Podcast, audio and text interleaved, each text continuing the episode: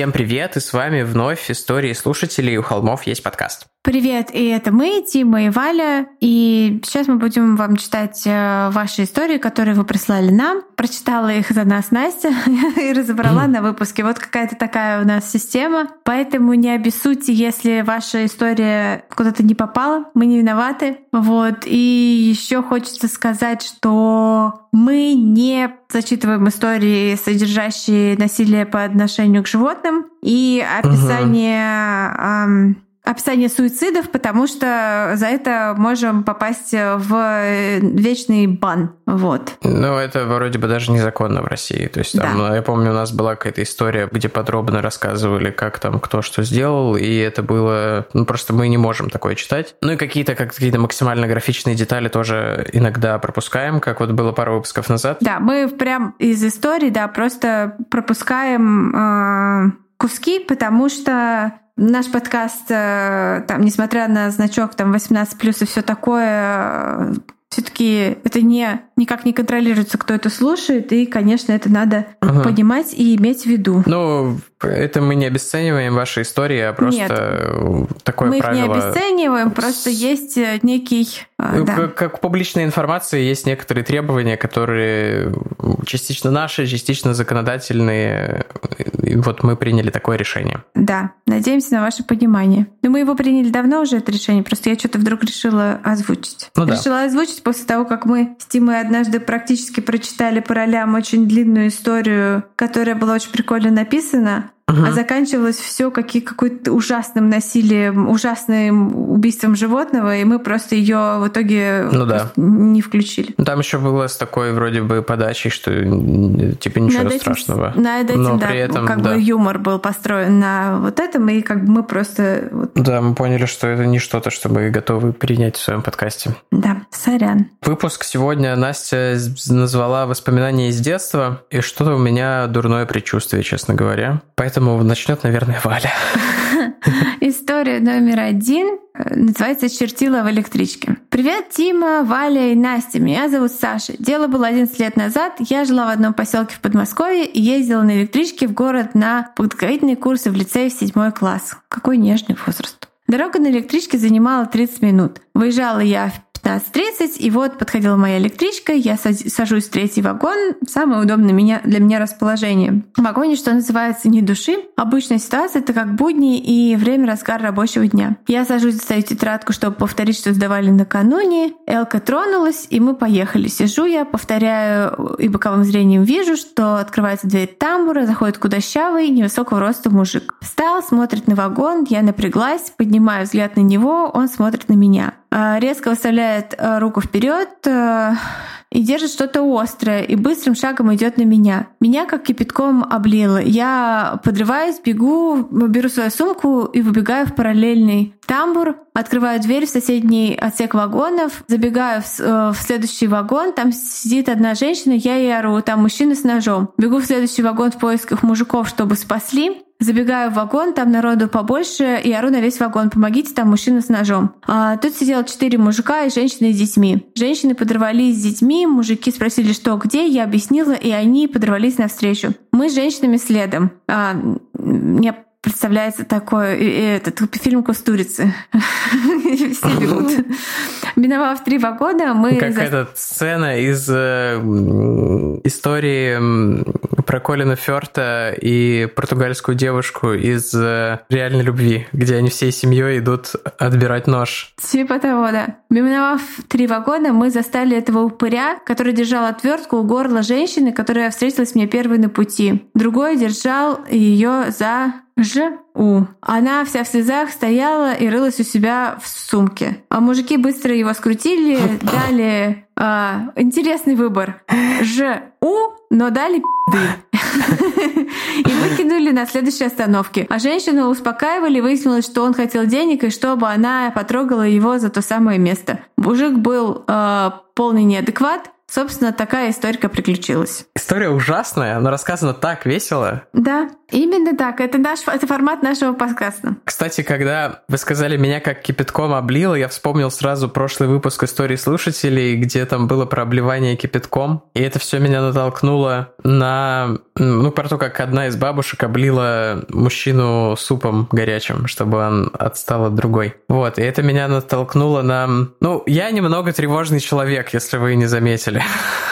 Вот. И я помню, у меня было ситуа... была ситуация, когда я шел с э, стаканом кофе по городу, ну, на районе тут, где я вырос, в Озерках. У нас как бы было лютовато раньше. Ну так, не, не, не жестко, ну, жестковато. Вот, и это было, мне кажется, еще времена, когда только начали повсеместно продавать горячий кофе на вынос. Ну, мне кажется, это был, типа, даже еще кофе из Макдональдса. Ну, типа, что-то такое. Вот, и, я, и на меня шла вот прям толпа каких-то чуваков такого нелицеприятного вида. И я такой, блин, сейчас, если они докопаются, что же делать с этим горячим кофе, который у меня в руке? И мне тогда в голову пришла как раз идея, так им в лицо, конечно, типа, обливать нападающих кипятком, это норм тема. Вот, но на меня не напали, это были просто ребята, которые гуляли, и все было в итоге норм. Но на меня нападали. Ну, я рассказывал вот в самых первых историях слушателей свои cool story на тему того, как на меня нападали, поэтому можете их послушать там. А, а я прихожу, перехожу к второй истории в сегодняшнем выпуске. Привет, Тима и Валя. Поздороваюсь за вас еще с Настей и с Кириллом. Привет, вся команда. А то, хм. мне кажется, Кирилла вообще редко упоминают. Вот, привет, а Кирилл. Зря. Это один из трех китов, на которых стоит черепаха нашего подкаста.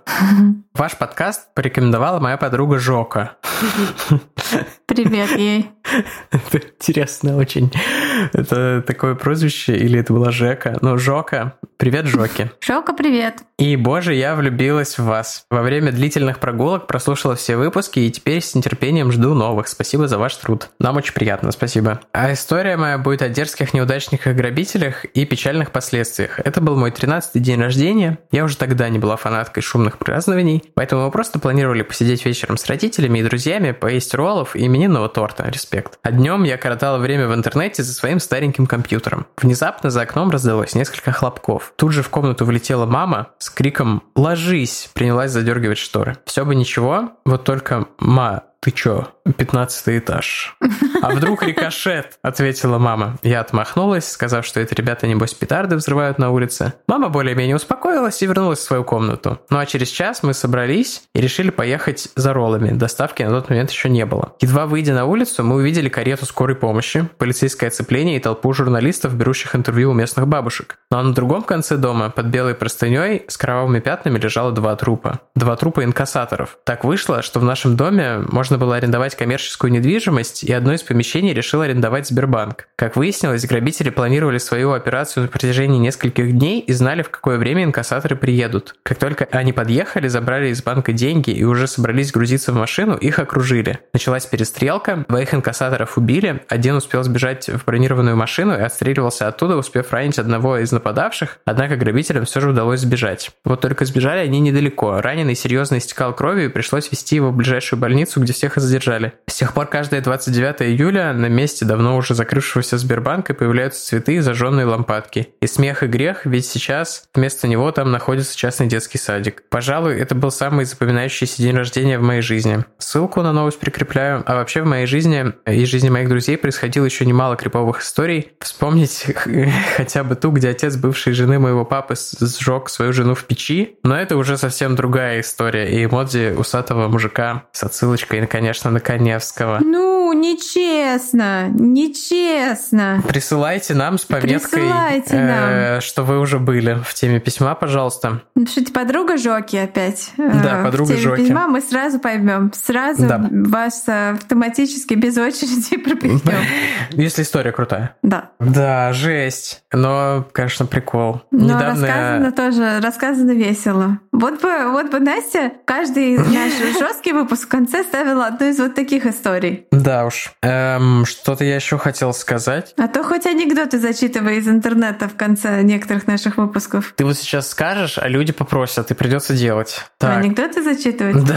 Нет, нет, не про анекдоты я хотел добавить. А, конечно, да, инкассаторы, бедняги, пострадавшие в, этом, в этой ситуации, ну и погибшие Это, конечно, ужас, да. Но сцена, Хотел где мама вбегает рассказать свои ложись. эмоции по поводу инкассаторов, но не буду из уважения к ним. Да. Сцена, где мама включает и такая, а, 15 этаж. Но на самом-то деле это оказались не петарды, и мама, в общем, была права. Но всегда есть, типа, самый тревожный чувак в компании, э, ну или в семье. И есть те редкие моменты, когда он оказывается прав, но в нашем подкасте мы освещаем именно те моменты. И поэтому кажется, что тревожные люди всегда правы, но на самом деле, конечно, у нас м- нерепрезентативный отбор историй. А вот. я считаю, что тревожные люди всегда правы. Как обладатель тревожного расстройства, я считаю, что мое тревожное расстройство, оно делает мою жизнь лучше. Оно меня подготавливает к разным негативным сценариям, поэтому когда происходит что-то чуть менее негативное, чем самый негативный сценарий, к которому я готовилась, а, это я уже такая, праздник. Это уже праздник, да. И плюс я заранее эмоционально реагирую на самый негативный сценарий, поэтому в ситуации, когда что-то происходит, и я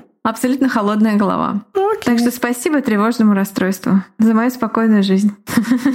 Не очень. Да уж. История номер три анонимная. Всем привет! Слушаю истории слушателей, и вот уже тоже решила поделиться микоткой. А я за свое детство и подростковый возраст, ввиду того, что храбрость и наивность ребенка в этом мире чаще всего приводят к плохому, попадал в разные ситуации, которые, как говорится, и врагу не пожелаешь. Хотелось бы рассказать о двух похожих ситуациях. Первая случилась, когда я только собиралась идти в школу. Обычно я на все лето уезжала к бабушке и возвращалась под самый конец лета. А сейчас в связи с тем, что надо было готовиться к школе, меня забрали раньше, и несколько недель я гуляла во дворе одна, так как к тому моменту подружки еще не вернулись с разъездов. Для понимания остановки наш дом находился в глухом переулке, попасть в который можно было э, либо той же дорогой, как пришел, либо через проходную завода. Соответственно, левого народа особо не было. И вот, гуляя за домом в гордом одиночестве, я заметила мужика, стоящего под большой ивой. Ну, стоял и стоял, ладно. Но через какое-то время он медленно направился в мою сторону, м-м, потрясая многоточие, тогда для меня это было совершенно непонятно чем. Как я потом анализировала, он э, раскрасил свой пенис фломастерами или чем-то еще, так как Чего? к тому моменту, как я его разглядела, он был уже достаточно близко, чтобы я увидела нечто полосатое и разноцветное, торчащее из его ширинки.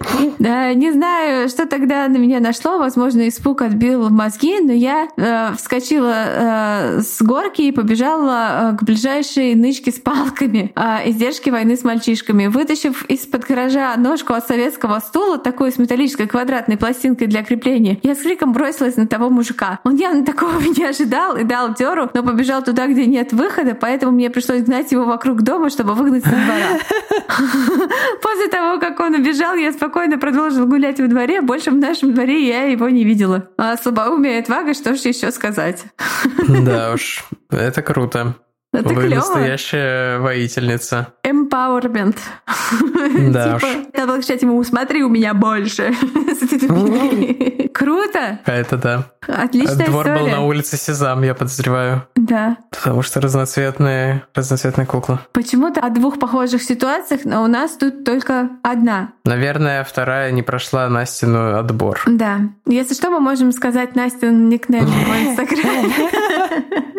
Да. Да. И последнюю на сегодня историю прочту я. Привет, Валя и Тима, меня зовут Аня, и я хочу вам сказать огромное спасибо за этот чудесный подкаст. Я слушаю его не так давно, он то, что я искала долгое время. Не знаю, подойдет ли вам моя история, но я вспомнила ее, когда слушала один из выпусков истории слушателей. Это как лейтмотив последних выпусков, что всех э, воспоминания от прослушивания... Волнообразный эффект, да. Да. Мне было лет 5-6. Я жила в маленьком, всего три прямые улицы поселке, от начала до конца которого идти минут 30 крохотными детскими шагами. Настолько небольшом, что все друг друга знали, а детский сад и начальная школа делили одно двухэтажное здание на двоих. В соседнем доме, окна из нашей квартиры выходили как раз на них, жила одна не самая благополучная семья. Родители пьющие, мать слонялась по поселку, и дома появлялась изредка. Отец вроде был инвалидом, из квартиры не выходил. Я видела его всего один раз, но об этом позже. А две дочки, одна моя ровесница, а вторая года на четыре старше, были без присмотра. Младшая даже в садик не ходила. Я тогда не понимала, почему взрослые смотрели на мать семейства с какой-то неприязнью, просто чувствовала, что она, кажется, не очень хорошая и побаивалась ее. С младшей дочкой я иногда играла, хотя моей маме не очень это нравилось, но прямо она и не запрещала с нами общаться. Однако к сути.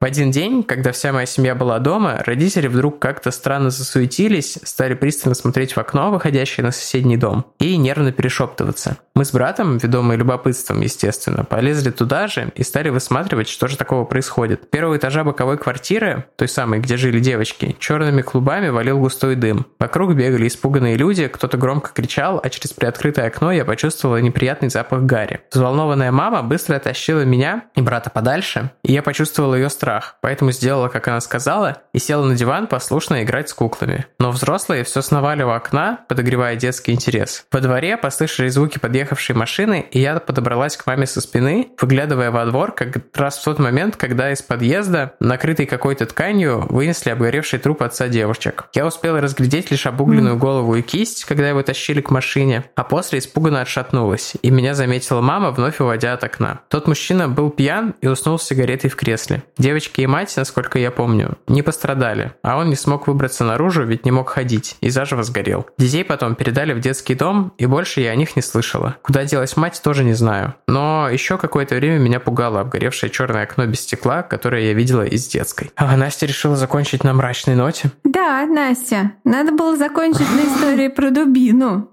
Тогда бы все, все были рады и довольны. Может, при монтаже поменяем местами эти истории.